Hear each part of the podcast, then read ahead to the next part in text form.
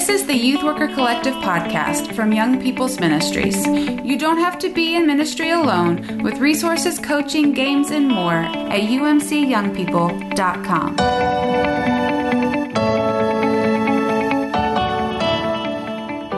Hello, welcome. Jake Mulder is with us today. Jake is the Senior Director of Strategy at the Fuller Youth Institute and one of the authors of one of the most significant books in the field of youth ministry in the last several decades.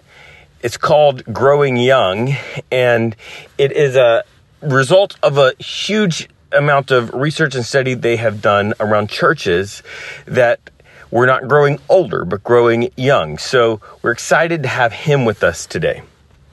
There's six main areas of the church's culture that matter a whole lot that aren't quick tips and tricks, but they're really about building a long term sustainable culture.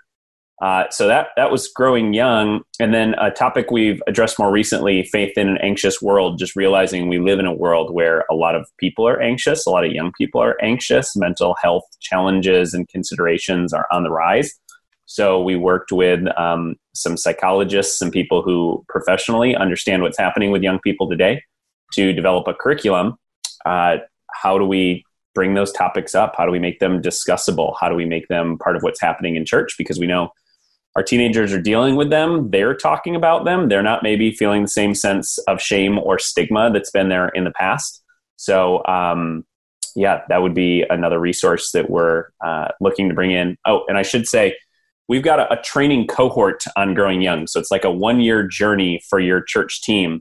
Uh, it's fully virtual this year. So covid the pandemic does not get in the way of it. And um, we'd love to have you involved in or use any of those and uh, from what I understand, we actually, Chris, there's some funding to help uh, churches that uh, might be interested in that growing young co- cohort, but are not um, are not maybe able to to do that. Is that right? Can you tell us just quick what what can we do for that? Sure. Um, particularly for smaller or medium sized churches that may have uh, a tougher time reaching into professional trainings um, or doing some developmental work like that. Um, I do have uh, a little bit of funds that I've been able to set aside from the Young People's Ministries program budget because, well, COVID stopped a lot of in person things from happening. Um, and uh, this opportunity with Jake and those uh, cohorts related to growing young and growing with um, really have been some pretty positive experiences for several annual conferences that have done the in person cohort models. Um, and I would love to be able to be supportive of folks participating in one of those online cohorts as well. So uh, if you're on our call today uh, and are interested in getting a little bit more information, uh, as well as how Young People's Ministries could support your church uh, participating in that cohort, I'll drop my email address in the chat here.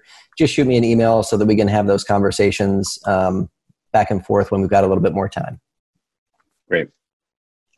So, uh, Jake clearly has a, a, whole lot of expertise to share with us this morning. And before we get into our recharge time, um, we want to give you an uh, an opportunity to ask a question. You know, if there's something that you are curious about in your own church, in your own ministry, um, or uh, or something that you've seen of the Fuller um, the Fuller work, uh, go ahead and put that question into the chat room, and um, and uh, as you do that, I, would just like to invite Jake to I, the, one of the things that I I keep coming back to in the growing young research is this idea of keychain leadership. Can you tell us a little bit about what that means and what you found um, in your research?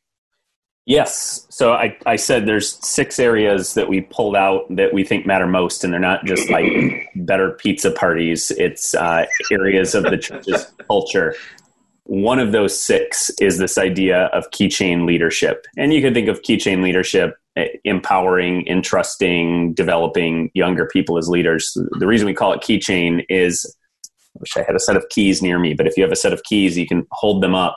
Uh, the idea is for many of us in the church, as we acquire keys, we keep the keys with us. They stay on our keychain, they stay with us we think there's a lot of young people who are leaving church, not really engaging with church, not because they question who Jesus is or if this is a good thing to think about or do.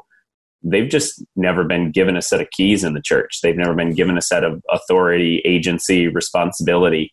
And um, one of the things that stood out most as we were looking at these churches, they're thriving with young people, is you hear story after story of someone saying, I was 15 and they didn't just treat me as a kid and say, no, this is the way we do things around here. They invited me in to shape what this might look like. And that was the moment where I either decided I'm going to, you know, be a pastor or whatever area I feel called into, or um, just church is something that I can shape that's interactive. So no matter what I do for my vocation and job, um, yeah, church is for me. I'm part of it. And the bonus to that, I would say, is um, we did all that research pre COVID. As we're getting into COVID, the song and dance that we're singing even stronger. Uh, let's see, you're not Baptist, right? You're Methodist, so we can talk about dancing. Uh, uh, kidding to any Baptists who may be watching this later.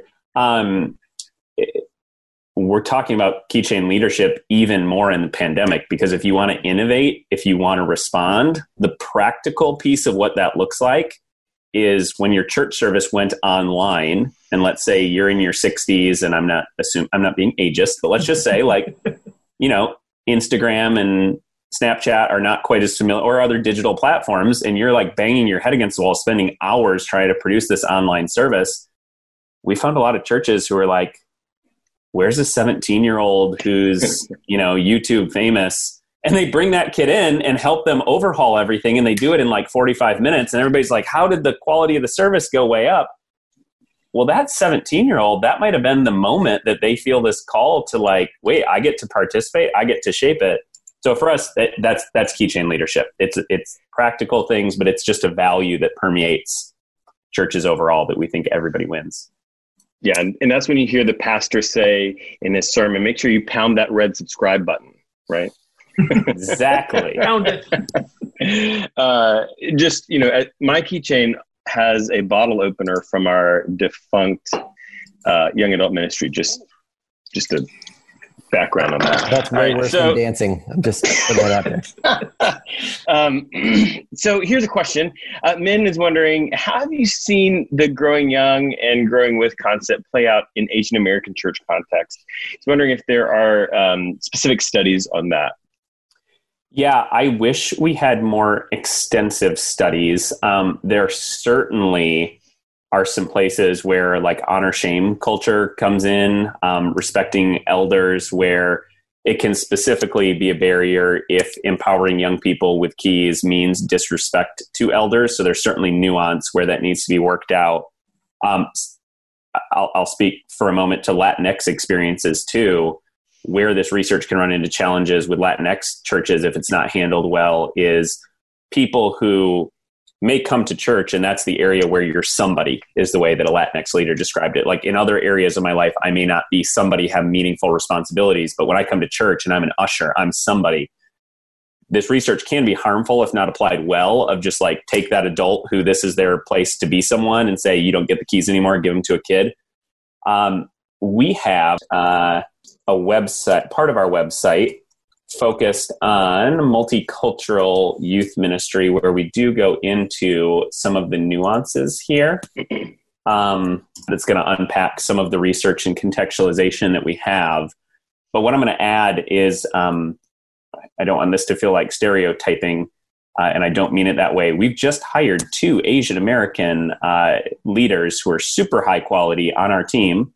Uh, Andy Jung in Yulee Lee, uh, Andy lives this out every day. He was a youth pastor, senior pastor, denominational executive. Uh, he could give you a better answer than me, uh, Min. So he's he's one person I'd point you to on our team. So we're trying to grow in that area. I think is what I'm trying to signal. Yeah.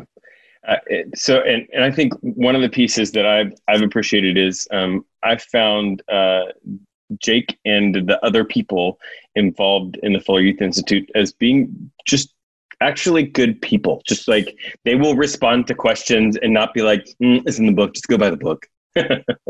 so, um, so I, would encourage you to, uh, you know, offline reach out uh, to to, Jake and, and the others um, at the Fuller Youth Institute. Um, um, we're going to camp out in Second Corinthians for a bit. If you're the type that wants to follow along, I'm going to bounce around, but I'll tell you where we are so that, you can track with as much as you'd like. Uh, I got into youth ministry as a 19 year old. So I, I, grew up in a church where there was youth ministry, but I guess I, I became a youth ministry leader when I was 19. And getting started, I knew that if you were going to throw a party, you needed to think about the who, the what, the where, the why, and the when, right? Like that's often on the invitation the who, what, where, why, when. And what I realized in ministry, um, I spent a lot more time focusing on the how or the what than I did some of the other elements. Uh, so, like, thing number one was what are the games that we're going to play? Where are we going to gather? Uh, the fun sort of stuff. But the substance was often neglected uh, because it was more of what you could call the context. Again, the, the what are we going to do? The how are we going to do it? And in the midst of COVID, I'm finding something similar is happening as I'm talking to leaders uh, we're spending a whole lot more time, understandably, and I don't want us to feel guilty about this, focusing on the what we're going to do. Are we going to meet on Zoom? Are we going to meet in like vehicles but socially distanced? Are we going to? I, there's all different things that we could do. But I'm finding that in the midst of COVID, we're often, as youth leaders, neglecting our why, uh, not spending enough time thinking about the why we do what we do. I think that there's a, a personal why, and then there's kind of an organizational or a ministry why. But I want to address both of those as we get into uh, Second Corinthians here. So we're going to start uh, with Second Corinthians. Uh, we'll start in chapter one, verses three through five. Okay, so Second Corinthians one, three through five, and I'm going to read from the NIV. It's what I have in front of me. Um, Paul starts out saying, Praise be to the God and Father of our Lord Jesus Christ, and Father of compassion and the God of all comfort, who comforts us in all of our troubles, so that we can comfort those in any trouble with the comfort we re- ourselves receive from God. Just as we share abundantly in the sufferings of Christ, so also our comfort abounds through Christ. And I find it interesting that Paul opens this letter to the Corinthians talking about the troubles that they have undergone and offering comfort to the people for whatever it is that they need comforting from. Uh, in the midst of COVID, in the midst of the challenges in adaptation and cuts in budget and everything that we're going through, uh, I think many of us need to hear those words of comfort uh, that God can bring. The next question that, that leads me to, though, is you wonder, okay, does Paul actually have credibility to say what he's saying? Like, yeah, he's offering comfort. Are those just shallow, vague, empty promises in words of encouragement, uh, or or can Paul actually back up what he's saying? So for that, we're going to do a credibility check for Paul real quick. We're going to flip to uh, 2 Corinthians 11. And in 11, uh, we're going to jump down to verse 24. Okay, so Second Corinthians 11, verse 24. Paul says, um, I have worked much harder, been in prison more frequently, been flogged more severely. Five times I received from the Jews the 40 lashes minus one. Three times I was beaten with rods. I was pelted with stones. I was shipwrecked three times, not once, right? I spent a night and a day in the open sea. I've been constantly on the move. I've been in danger from rivers, bandits, my own people, the Gentiles in the city, in the country, at sea, and in danger from false believers. Paul could go on, but I'm going to go ahead and jump down. 12, verse 9. Okay, 2 Corinthians 12, verse 9. From what we just read, is it fair to say Paul has had some difficulties in his life? I don't want to judge anyone's journey, but I think if many of us were to stack up what we're going through right now, while not dismissing what anyone's going through right now, uh, Paul's got some credibility to say the things that he's saying. Um, in 12, verse 9, uh, he talks about the words of Christ to him My grace is sufficient for you, for my power is made perfect in weakness. Now, I just want us to dwell on that for a moment. Now, we could read commentaries on that. I could reflect on that for a while. But in the midst of these difficulties, in the midst of these challenges, the word of Jesus to Paul is My grace is sufficient for you, for my power is made perfect in weakness. And I think that for many of us in youth ministry, we've been able to draw our expertise from we're great at planning events, we're great at hanging out with kids, we're great at putting on this programming. Um, I'm hearing from youth leader after youth leader these days that their ministry is feeling weaker than it has ever felt. All of the trappings, all the strappings that used to go with youth ministry, depending on your region of the country or world, aren't there as strong as they were before.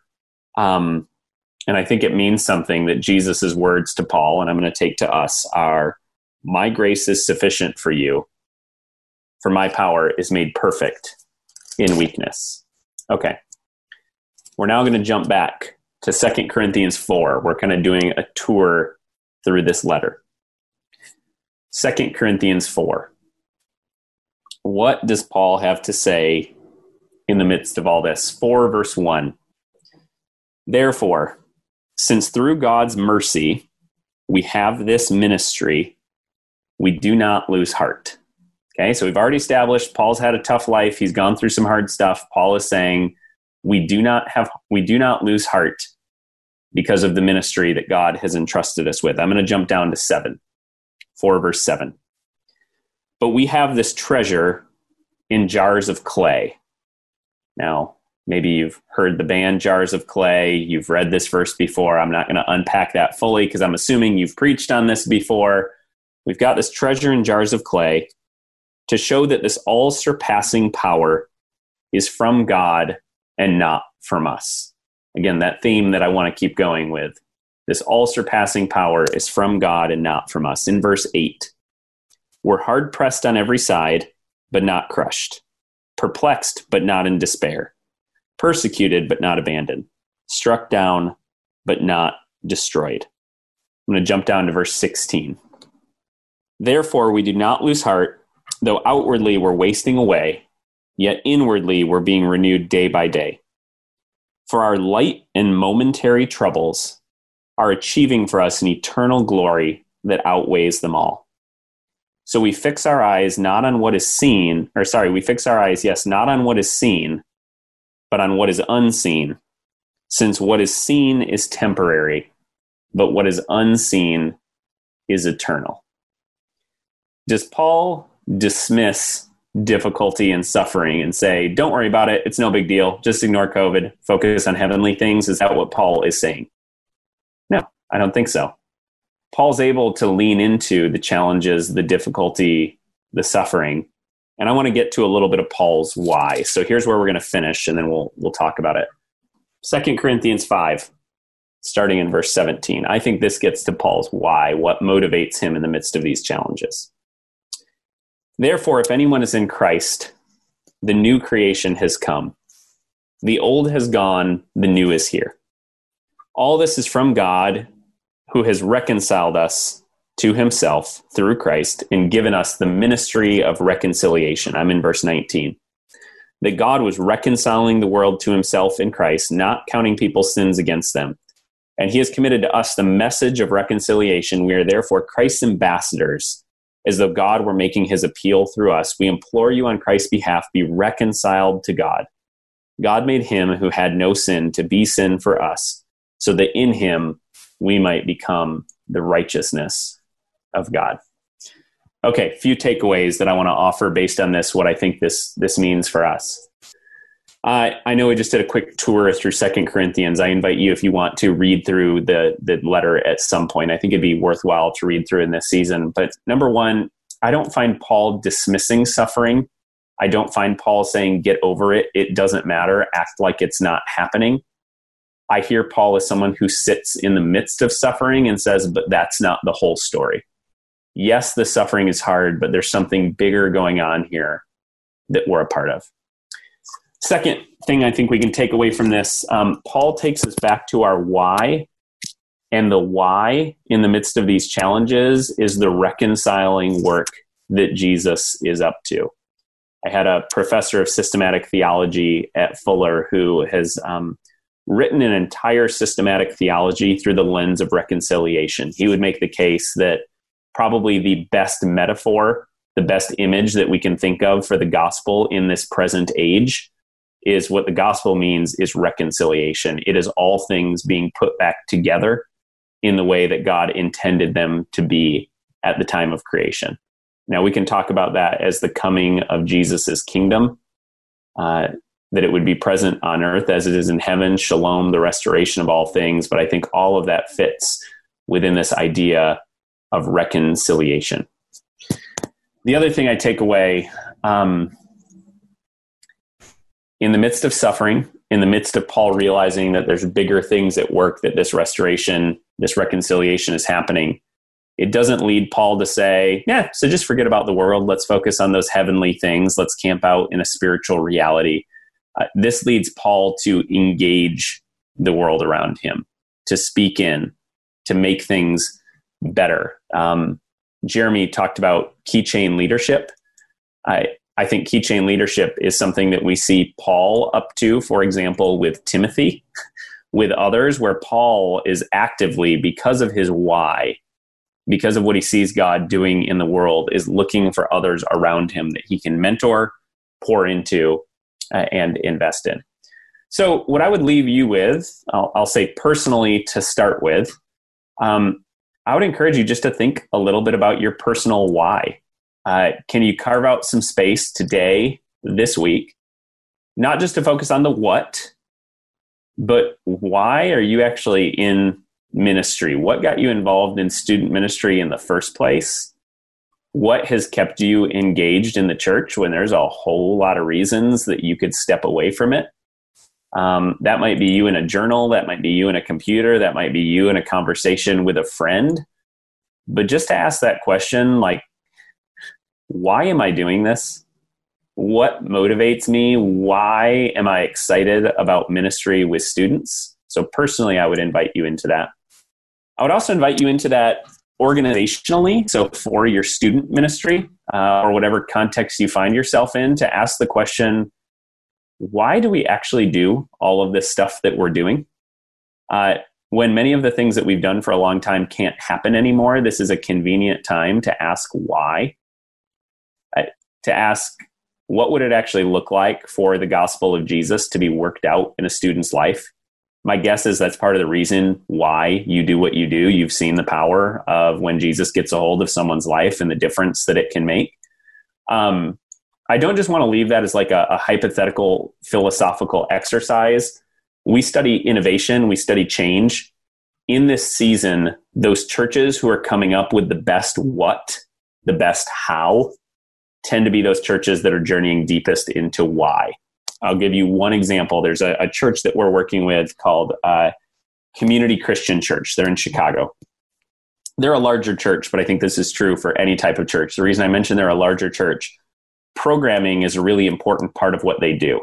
And they've done um, a whole lot of things in the midst of COVID. For the last number of months, they've been doing basically Zoom programming. So they, they host youth group, but over Zoom. So maybe you've done this, right? They, they start with a game and then they do a message and then they do worship and then they do small groups.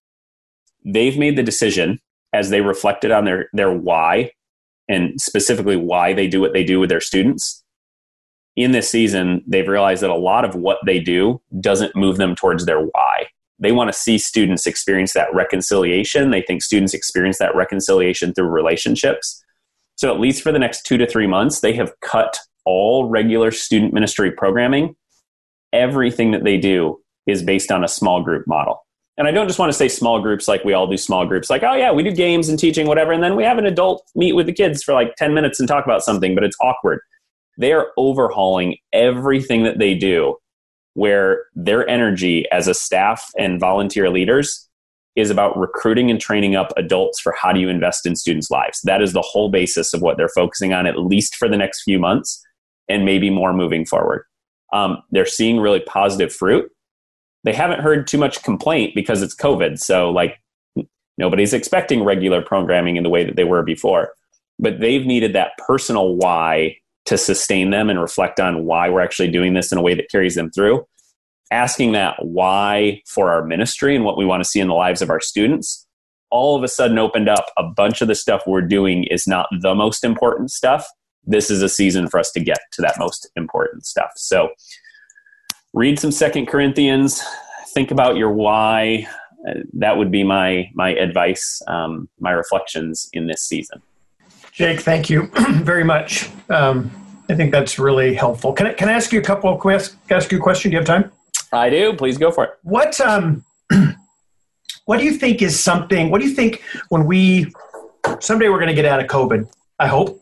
Um, how, how do you see the overall landscape of specifically student ministry um, changing? What what if in your research and stuff? What is something that maybe we all are missing?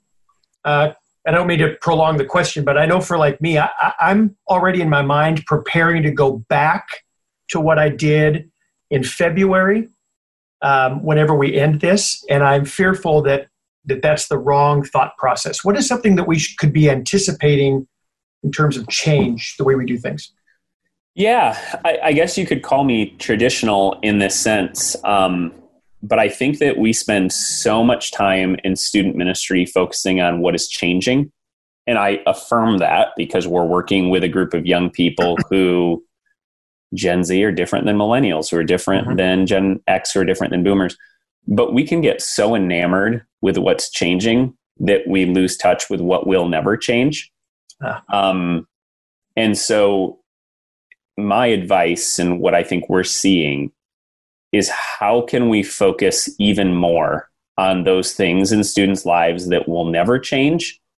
And I think it's it's counterintuitive, but as we focus on those elements that will never change, I think that will lead us to a great deal of change. Now, here, here's what I mean by that. If you ask what do students need now that they have always needed, they need relationships and a sense of belonging. They need to know that there are people out there who love them and care for them and who are invested in them no matter what happens and where things go. That's been true since, I don't know, the beginning of humanity. Um, right. It's kind of the model that Jesus shows us how we do ministry. It's what a whole bunch of really smart Methodist theologians would have explored and written about for years. Yet, we can take the core, the essence, and build all these other things on top of it, which are all nice and, and good to haves.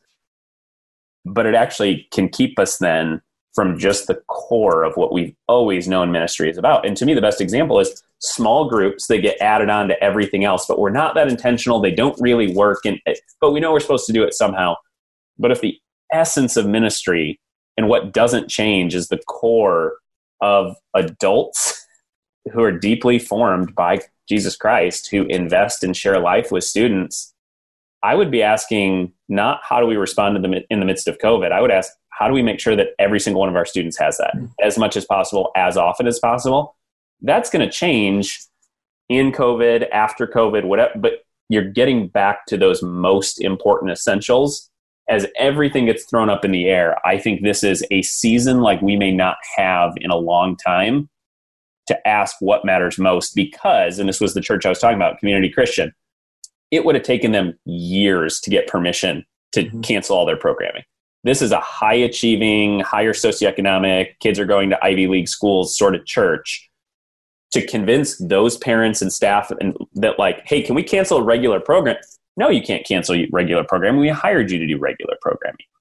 In the midst of this, you might have a season to try some things I would try the things that get back to just in the core of your heart, probably why you got into student ministry, because somebody invested in you in a way that you just do that. That that'd be it's so simple, but it's so counterintuitive in what all the flash and pizzazz point us in a different way. That's awesome. Because I think maybe we're not sometimes we don't look at this as an opportunity to get back. We're, we're not looking at this situation that we're faced as a positive.